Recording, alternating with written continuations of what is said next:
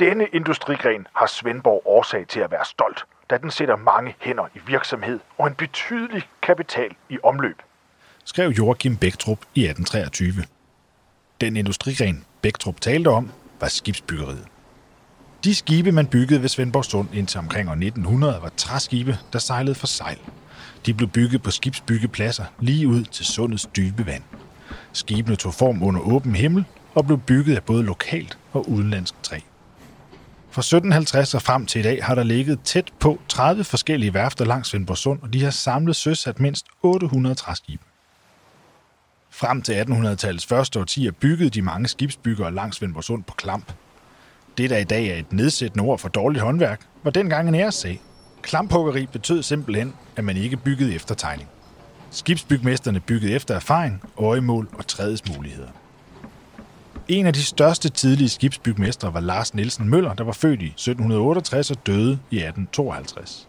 Han var ud af en bådbyggerslægt og begyndte egen virksomhed på Tåsinge, først i Troense og senere i Vindeby.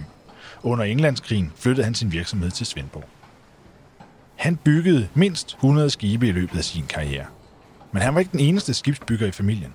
Lars fik to sønner, der begge var skibsbyggere. Desuden havde Lars en bror i Falsled, Jens Møller, og en i Troense, Rasmus Møller, der begge var skibsbygmester. Ifølge en samtidig betragter var Lars Møller i retning af driftighed et sidestykke til Jens Møller, broren i Falsled, men altså af en rolig, elskværdig karakter, hvilket jo nok indikerer, at Jens var hverken rolig eller elskværdig.